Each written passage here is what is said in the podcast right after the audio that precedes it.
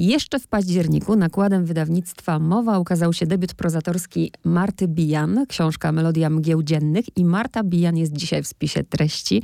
Witaj, cześć, dzień dobry. Dzień dobry, bardzo mi miło. No właśnie. Y, Marta Bijan, jak możemy przeczytać na okładce, wszechstronna artystka, nie tylko śpiewająca, tutaj dodam słuchaczom, e, że w 2014 roku dotarłaś do finału czwartej edycji programu X Factor, ale wydajesz płyty, mało tego, tomik poezji i teraz powieść. Dużo tego się zebrało i nawet y, bohaterka twojej powieści też wspomina, że, że ona chciałaby i pisać, i śpiewać, i grać. Do czego najpierw, zanim o bohaterce, to najpierw do Marty pytanie. Do czego ci najbliżej? Moje serce chyba tak najbardziej rwie się do tej muzyki, tylko że właśnie pisanie dotyczy w sumie wszystkich sfer, w których się poruszam, bo, bo piszę i poezję, i prozę, i teksty piosenek, i też gdzieś tam w filmie próbuję swoich sił. Studiowałam też y, w szkole filmowej, więc y, też pisanie scenariuszy, także samo pisanie jakby jest obecne we wszystkich tych dziedzinach. Ja wiem, że tego jest dużo, ale właśnie jakby od dziecka mam ten sam problem, że nie potrafię wybrać jednej jakiejś takiej sfery, w której bym się spełniała. Muszę się chwytać wszystkiego. Czasem gdzieś tam to budzi we mnie taki kompleks, że, że właśnie w niczym nigdy nie będę wystarczająco dobra, ale staram się tego oduczyć, bo no, życie jest w sumie za krótkie, żeby się zastanawiać i jakby ukierunkowywać tylko na jednej rzeczy. Jeżeli tak tak bardzo mnie ciągnie do tych wszystkich. Ja tutaj jestem całym sercem z tobą, ponieważ nie znoszę stereotypów pod tytułem jak ktoś jest do wszystkiego, to jest do niczego. To bardzo ogranicza i to siedzi po prostu już od dziecka w naszych głowach. A tak naprawdę tak, tak. wszystkie te dziedziny, którymi się zajmujesz, się przenikają, bo nawet ta powieść przecież dotyczy tego, czym się zajmujesz na scenie na przykład. Dokładnie. I właśnie, właśnie dopiero jakoś tak parę lat temu zaczęłam odkrywać, że, że to da się połączyć. A właśnie tak jak mówisz, od dziecka gdzieś tam słyszałam od różnych członków rodziny, od nauczycieli. Jakby mamy wciskane od początku y, do głów pakowane te, te stwierdzenia. Już trzeba wybrać w gimnazjum tak naprawdę profil y, licealny. Gimnazjów już nie ma, ale mhm. ja chodziłam jeszcze do gimnazjum. Tak naprawdę będąc bardzo młodym, nieświadomym człowiekiem, trzeba już zadecydować, co się będzie robiło. I bardzo się czułam gdzieś tam w tym pogubiona i to też właśnie wybrzmiewa i w tej książce. Myślę, że myślę, że to czuć, że ja po prostu całe życie właśnie miałam gdzieś tam taki kompleks, że nie wiem czego chcę. A teraz mam wrażenie, że świat trochę, trochę już się zmienia i na szczęście gdzieś tam jest więcej przyzwolenia chyba na taką wolność. A nawet jak nie ma przyzwolenia, to się tym nie przejmujmy. Ja się zmagałam Dokładnie. z bardzo podobnymi rzeczami yy, i trzeba po prostu jasno wyrażać siebie i tyle. Melodia mgieł dziennych, powieść. Yy, dla mnie i otwarta i zamknięta, bo z, z jednej strony ładnie zamknęłaś ją w taką, spięłaś taką kompozycyjną klam, klamrą, a z drugiej strony w środku ma się wrażenie takiego pourywania, takiej fragmentaryczności. Ale oczywiście to wszystko, ja tu słuchaczom teraz dopowiadam, że to wszystko, mówiąc kolokwialnie, kupy się trzyma, ale zawsze na początku tak przedstawiamy tym, którzy pytają, a co to za książka, to zróbmy tak, że trzymajmy się na razie faktów, jeszcze nie będziemy o nich rozmawiać, tylko na razie faktów. Ja powiem coś o S, a ty powiesz coś o melodii. S to jedna z bohaterek, sama nazywa się Niewidzialną, ma ponad 30 lat, jest menadżerką yy, wokalistki. Teraz Melodia. Melodia jest kilka lat młodsza od S. Poznały się pewnego słonecznego dnia przed budynkiem wytwórni muzycznej w dość przypadkowy sposób. No, Melodia jest bardzo specyficzną osobą. Tak jak w opisie już myślę, że to najbardziej trafnie określa, jest jak tropikalny cyklon, bo właśnie zarazem jest fascynująca, ale też zwiastuje coś złego. Właśnie ciężko mi mówić o melodii, bo mam, mam do niej bardzo takie mieszane uczucia. Ona jest tak żywa w mojej głowie, że aż ciężko mi się o niej mówi, żeby powiedzieć coś dobrego też. Mhm. I ona nawet, dodajmy, wygląda inaczej. Ma niebieskie włosy, tak. jest bardzo charakterystyczna. S nie ja, jesteśmy ja. w stanie określić, jak wygląda tak naprawdę. Dokładnie. S jest właśnie, tak jak powiedziałaś, niewidzialna. Melodia ma niebieskie włosy, co już samo w sobie pokazuje, że po prostu jest atencyjna. Mhm. Y wie, czego chce od życia, nie boi się tego chwytać w przeciwieństwie do S. I tak naprawdę nie zastanawia się nad niczym. Najpierw robi, dopiero później myśli. Też zupełne przeciwieństwo właśnie głównej bohaterki, czyli mm. S. No i niestety to ich, to ich spotkanie było takim zderzeniem tych dwóch kontrastowych y, osobowości. To się musiało źle skończyć. Oczywiście, że nie będziemy zdradzać, jak to się skończyło. Gdybym ja coś za dużo powiedziała, to mnie hamuj. E, ale Dobra. myślę, że, że tyle, ile mogę, bo to jest ciekawe. Rzeczy, udało ci się stworzyć takie bohaterki, bo ja zawsze mówię, że jeśli ktoś ktoś wywołuje we mnie emocje i to skrajne emocje, to znaczy, że się to udało. Ja na początku bardzo nie lubiłam melodii. Myślę sobie, co za w ogóle jakaś pozerka. Nawet y, ten fragment, że ona no, szuka, no tak jak każdy artysta, bo dzisiaj musimy czymś przyciągnąć, więc szuka czegoś oryginalnego, żeby to było inne i tak dalej. Ale później, nie wiem, później ona się dla mnie stała tak naturalna w tym swoim zachowaniu, a z kolei S chciałaby mieć to, co ma melodia. Mm, tutaj chyba nie zdradzimy za dużo, jeśli powiemy, że też sama właśnie chciała śpiewać y, i do castingu dojdziemy. Nawet jeżeli dajesz tej bohaterce jakieś tam przeżycia traumatyczne, jak utrata ojca i tak dalej, to ja mam wrażenie, że, że ona po prostu tak z gruntu i do szpiku sama chce być nieszczęśliwa. Nie no, jakby muszę się z tobą zgodzić, bo mam podobne odczucia. Myślę, że tak osobiście jest mi bliżej chyba y, do S jeżeli chodzi o moje serce, że bardziej jestem w stanie gdzieś tam się postawić w jej sytuacji, ale też jakby rozumiem to wkurzenie na nią, bo bo ona jest taka, jest taką malkontentką i w ogóle ciężko, ciężko za nią podążać, kiedy rzeczywiście wszystkie te jej myśli są takie naprawdę czarne. Ona sama się doprowadza do sytuacji, jakby w których jest, jest pod, y, postawiona pod ścianą i, i ona sama tam idzie. I jakby nie możemy jej zatrzymać, myślimy, co ty robisz, a ona po prostu to robi. I właśnie też, też mam takie przemyślenia, że, że ona niestety sama też robi z siebie Ale zaczęłam też się zastanawiać nad y, w ogóle rolą artysty w twojej książce, bo to nie jest tak, że S brakuje talentu, bo można powiedzieć, że, że to, co ona stworzy, wykorzystuje melodia. Korzysta z tego, może wykorzystuje to jest złe słowo, ona po prostu z tego korzysta. A z kolei S się nie udało nigdy zrobić kariery i nawet y, tutaj nie zdradzam za dużo, ale zawsze dziś będzie postrzegana poprzez melodię. I się zastanawiam, czy, czy w tym, nad rolą artysty dzisiaj, w tym świecie, w tym 2020 roku, czy to jest tak, że po prostu trzeba się, trzeba być kolorowym, trzeba się wyróżniać, że sam talent to jest za mało? Szczerze, sama chciałabym znać odpowiedź na to pytanie. Mam bardzo różne obserwacje na przestrzeni lat. Ja już trochę siedzę w tej branży, troszkę siedzę na uboczu, muszę przyznać, ale obserwuję to, jakby cały czas patrzę na to, co się dzieje, jacy artyści właśnie gdzieś tam się wybijają.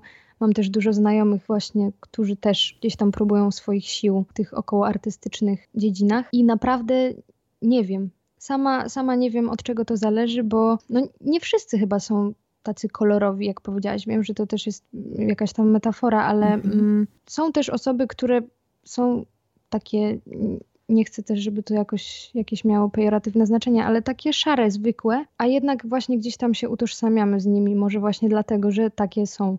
Więc teraz też, kiedy media, gdzieś tam telewizja też odgrywa mniejszą rolę, już internet zaczyna być jakimś tam wyznacznikiem i ludzie sami wybierają kogo chcą słuchać, kogo chcą oglądać, kogo chcą czytać. Też jest tak dużo tych artystów. Mamy taki szeroki wachlarz różnych możliwości, kogo, kogo odbierać, czyją twórczość jakoś tam chłonąć, że, że nie wiem. Ciężko na pewno jest się dzisiaj wybić właśnie przez to, że wiele osób może próbować swoich sił już bez pomocy jakichś tam większych, no nie wiem, wytwórni, wydawnictw. Jest większa szansa wybić się samemu i właśnie to ludzie wybierają. I nie mam pojęcia, co jest potrzebne. I właśnie ja w tej książce postawiłam trochę taką tezę, jakby, że trzeba mieć po prostu to, to coś. Mhm. I, I nie mam pojęcia, co jest z tym czymś w dalszym mhm. ciągu. I teraz no, od tego pytania nie uciekniesz i pewnie będą ci je zadawać i ja też je zadam. A rozmawiasz z osobą, to ci powiem jako ciekawostkę, bo ja dzisiaj jestem starą babą, mam ponad 40 lat, ale jak byłam Może młodą, jak byłam młodą dziewczyną, to słuchaj, jeszcze w tamtych latach, czyli początek lat 90., wzięłam udział w szansie na sukces. O, jejku, ja tak. zawsze chciałam wziąć udział. Oczywiście, że nie wygrałam, ale do czego zmierzam? Mhm. Wiem, wiem z czym się, y, jak wyglądają castingi, więc opis, który zastosowałaś y, w swojej książce, no jest po prostu to jest świat, który, który, którego doświadczyłam i który znam.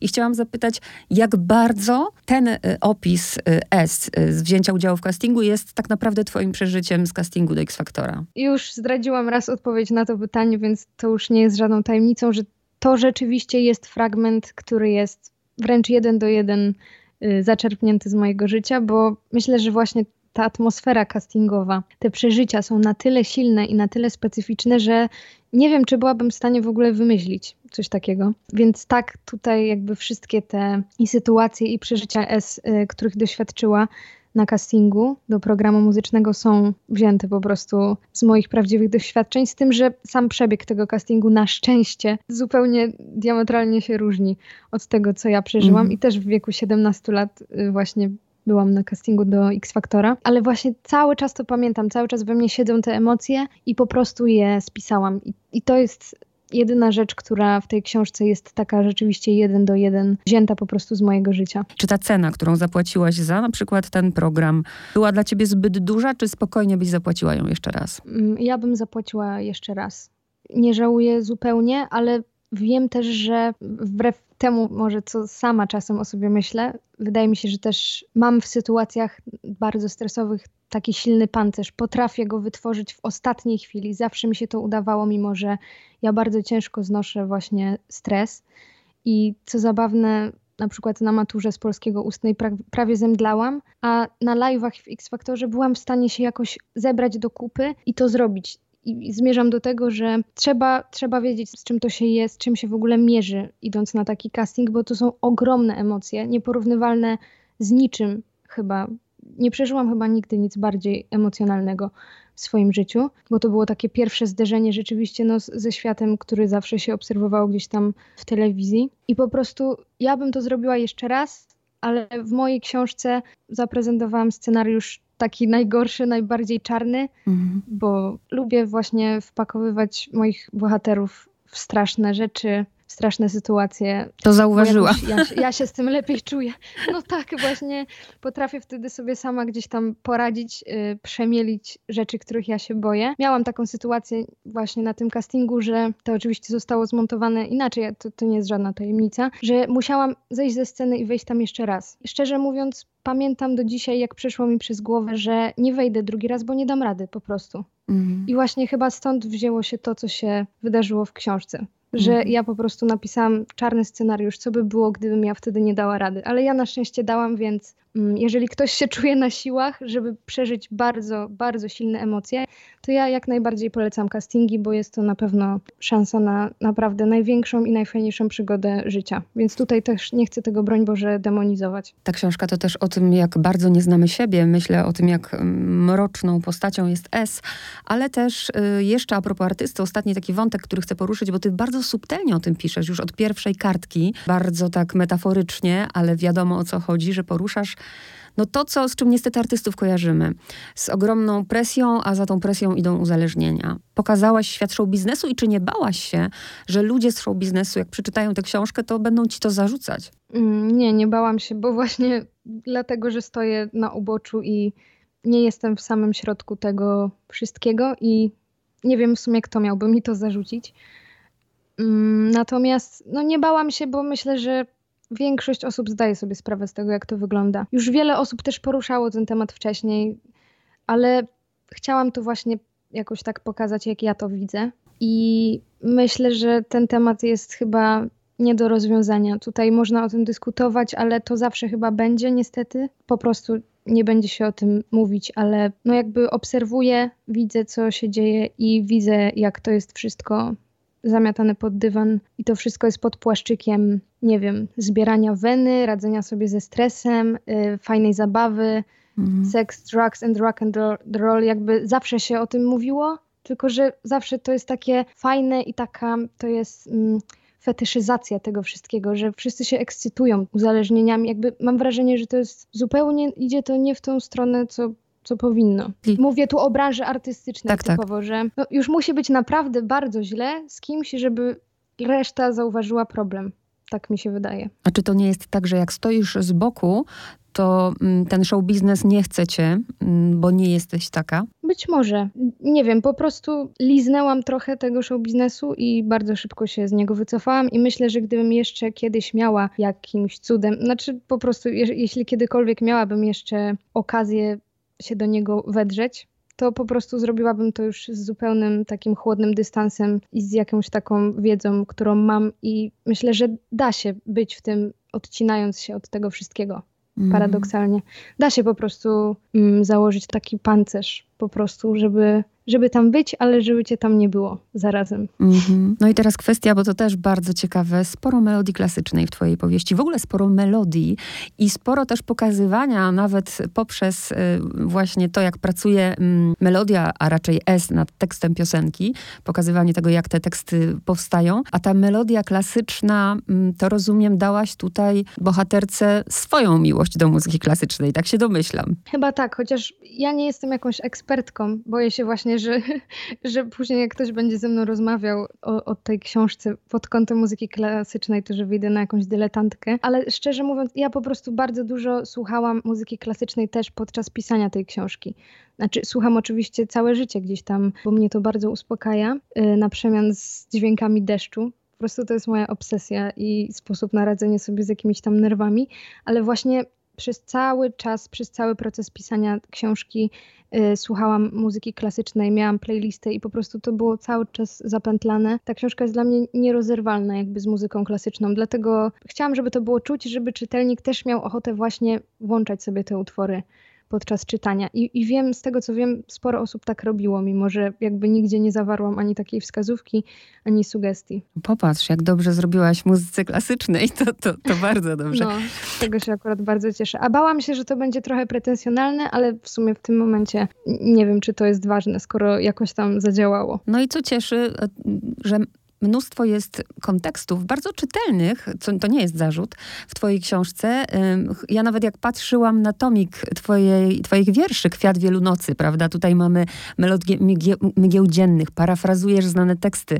Tam pojawia się fascynacja też, bo tam w tytule był szklany, nie pamiętam, ale nawiązanie do szklanego klosza Sylwii Plat. Ta Sylwia Plat się zresztą pojawia i chciałam zapytać od razu właśnie, co inspiruje Martę Bijan? Bardzo, bardzo dużo i to nie tylko książek, nie tylko muzyki, ale też też filmów. Ja tak dużo oglądam, dużo czytam, chociaż właśnie ostatnimi czasy więcej oglądam z racji studiów. Oglądałam, bo już skończyłam studia, ale gdzieś tam te filmy ze mną zostały na, yy, na dłużej i oglądam je w nadmiernych ilościach. I właściwie ze wszystkiego potrafię wyciągnąć coś coś inspirującego z każdego filmu, prawie z każdej książki. No też nie sięgam raczej po, po takie radosne, wesołe dzieła, bo to w ogóle nie jest w moim stylu. Nawet jak mam dobry humor, to ja potrafię sięgać po jakieś bardzo dołujące rzeczy i ja potrafię wtedy w tym odnaleźć coś dla mnie przyjemnego. Nie wiem, jak to się dzieje, ale tak mam. I po prostu gdzieś tam zostają ze mną niektóre obrazy, niektóre uczucia, których nawet nie umiem jakoś przelać na papier słowami, ale po prostu gdzieś tam się we mnie zagnieżdżają i ja po prostu je pamiętam i później w najmniej spodziewanym momencie to przychodzi, w momencie na przykład pisania książki czy wiersza. Gdzieś tam to na mnie spada. Mam właśnie taką szufladkę w głowie, gdzie sobie to wszystko zapisuję, też podobnie do bohaterki mm -hmm. książki, czyli S, taką szufladę, do której sobie wszystko wrzucam mimo że tego nie zapisuję. Tak naprawdę wszystko mnie inspiruje. Jak czytałam, to się właśnie uśmiechałam. Uśmiechałam się dlatego, że było, że było mi to bliskie. Ja przeżyłam wielki okres fascynacji Sylwią Plat właśnie gdzieś jak byłam koło dwudziestki. I, i jak mhm. właśnie ten mrok, to, to było mi to bardzo bliskie na pewnym etapie mojego życia. A z czego wyrasta? No bo słuchacze RMF Classic nie doświadczą raczej, bo gramy zupełnie inną muzykę, ale z czego wyrasta, żebyś scharakteryzowała swoją muzykę? Z czego wyrasta muzyka Marty Bijan? Nie wiem, czy to jest tak bardzo bardzo odległe, bo właśnie bardzo inspiruję się muzyką filmową i to znaczy nie, nie, nie potrafię właśnie, zawsze miałam problem z, z określeniem gatunku. Tak samo nie, nie potrafiłabym powiedzieć, jaki jest gatunek, nie wiem, właśnie mojej książki czy, czy mojej muzyki. W tym momencie pracuję nad nowym albumem i troszkę zmieniłam gdzieś tam rodzaj muzyki, którą tworzyłam. Wcześniej to były takie popowe, po prostu emocjonalne ballady. Teraz trochę mroku więcej w to jeszcze więcej mroku. Jeszcze więcej mroku, ale właśnie takiego bardziej mrocznego niż smutnego i dużo właśnie takich elementów muzyki filmowej, jakieś takie fajne, ambientowe syntezatory. Mm, poszliśmy też mocno w 80 stronę, gdzieś tam fascynacja właśnie muzyką z lat 80. albo na przykład Twin Peaks. Muzyka o. z Twin Peaks jest dla mnie absolutną jakby inspiracją i wiem, że nie tylko moją, bo to jest po prostu coś niesamowitego. Wszystkie gdzieś te rzeczy, które ja tworzę się przenikają i potrafię i w muzyce inspirować się literaturą i filmem i to wszystko gdzieś tam się przenika.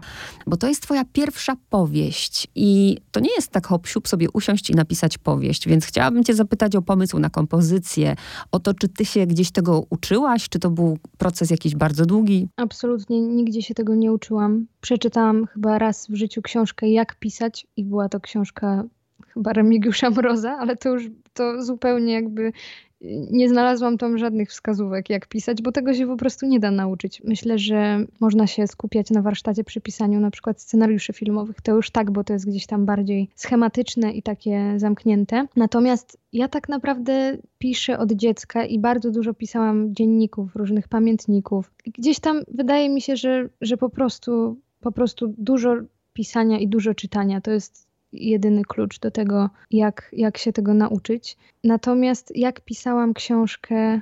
Chodzi mi o to, czy ten, jest... jak to spięłaś tą klamrą, czy ty, ty już wiedziałaś to od początku, czy zupełnie nie? Nie, nie, zupełnie nie. Ona jest taka fragmentaryczna i ja szczerze mówiąc też w taki sposób ją pisałam, że pisałam sobie fragmentami, zupełnie niechronologicznie. Miałam takie w głowie po prostu kadry, wręcz filmowe, bo też gdzieś tam widziałam tę książkę w mojej głowie już jako film. Mhm. Odległe mm. bardzo marzenie, żeby kiedyś to zrobić. Natomiast dopiero właśnie z czasem, podczas, podczas pisania, gdzieś tam mi się zaczęła klarować w ogóle dalsza część tej historii. Ja miałam na początku tylko bohaterki i wiedziałam po prostu, jaka jest między nimi relacja. I, i to się zupełnie samo wszystko rozwinęło. Ja nic nie planowałam, nic nie wiedziałam na początku. No to jest twoja pierwsza powieść, więc ym, trudno powiedzieć, w którą stronę pójdziesz, bo są tacy, którzy piszą y, naprawdę tylko po to, żeby innym sprawić radość, jakieś pocieszenie, a są tacy, którzy gdzieś sami, nie wiem, auto stosują autoterapię albo rozliczają się ze Dokładnie. swoimi lękami i właśnie tak myślę, że ty w tę stronę bardziej idziesz. Tak, tak. Nie wiem, czy to dobrze, czy to źle. Też wiele razy się nad tym zastanawiałam, ale po prostu już nie, nie ma sensu chyba tutaj doszukiwać się, czy to jest... Oczywiście. W porządku wobec ludzi, czy nie, skoro ja rzeczywiście piszę dla siebie, ale później mam potrzebę dzielenia się tym i czuję, że to wielu osobom czy pomaga, czy dostarcza jakichś emocji. No niekoniecznie może pozytywnych, ale ja sama, tak jak wcześniej wspomniałam, też raczej nie czytam, nie oglądam rzeczy typowo pozytywnych, więc jestem przekonana, że jest takich ludzi więcej, którzy lubią po prostu smutne, mroczne, melancholijne rzeczy. I też gdzieś kiedyś słyszałam, że każdy człowiek nosi w sobie przynajmniej jedną dobrą książkę. I właśnie też jestem ciekawa, czy ja w ogóle coś jeszcze napiszę kiedyś, czy to po prostu było takie wyrzucenie z siebie czegoś. Nie wiem, na pewno nie, nie robię tego właśnie. Czyli właśnie, jakbym miała zapytać, jaka potrzeba stała za Martą Bijan, to tak naprawdę potrzeba serca. Tak, no, brzmi to patetycznie, ale tak. Dziękuję bardzo za rozmowę. Bardzo dziękuję również.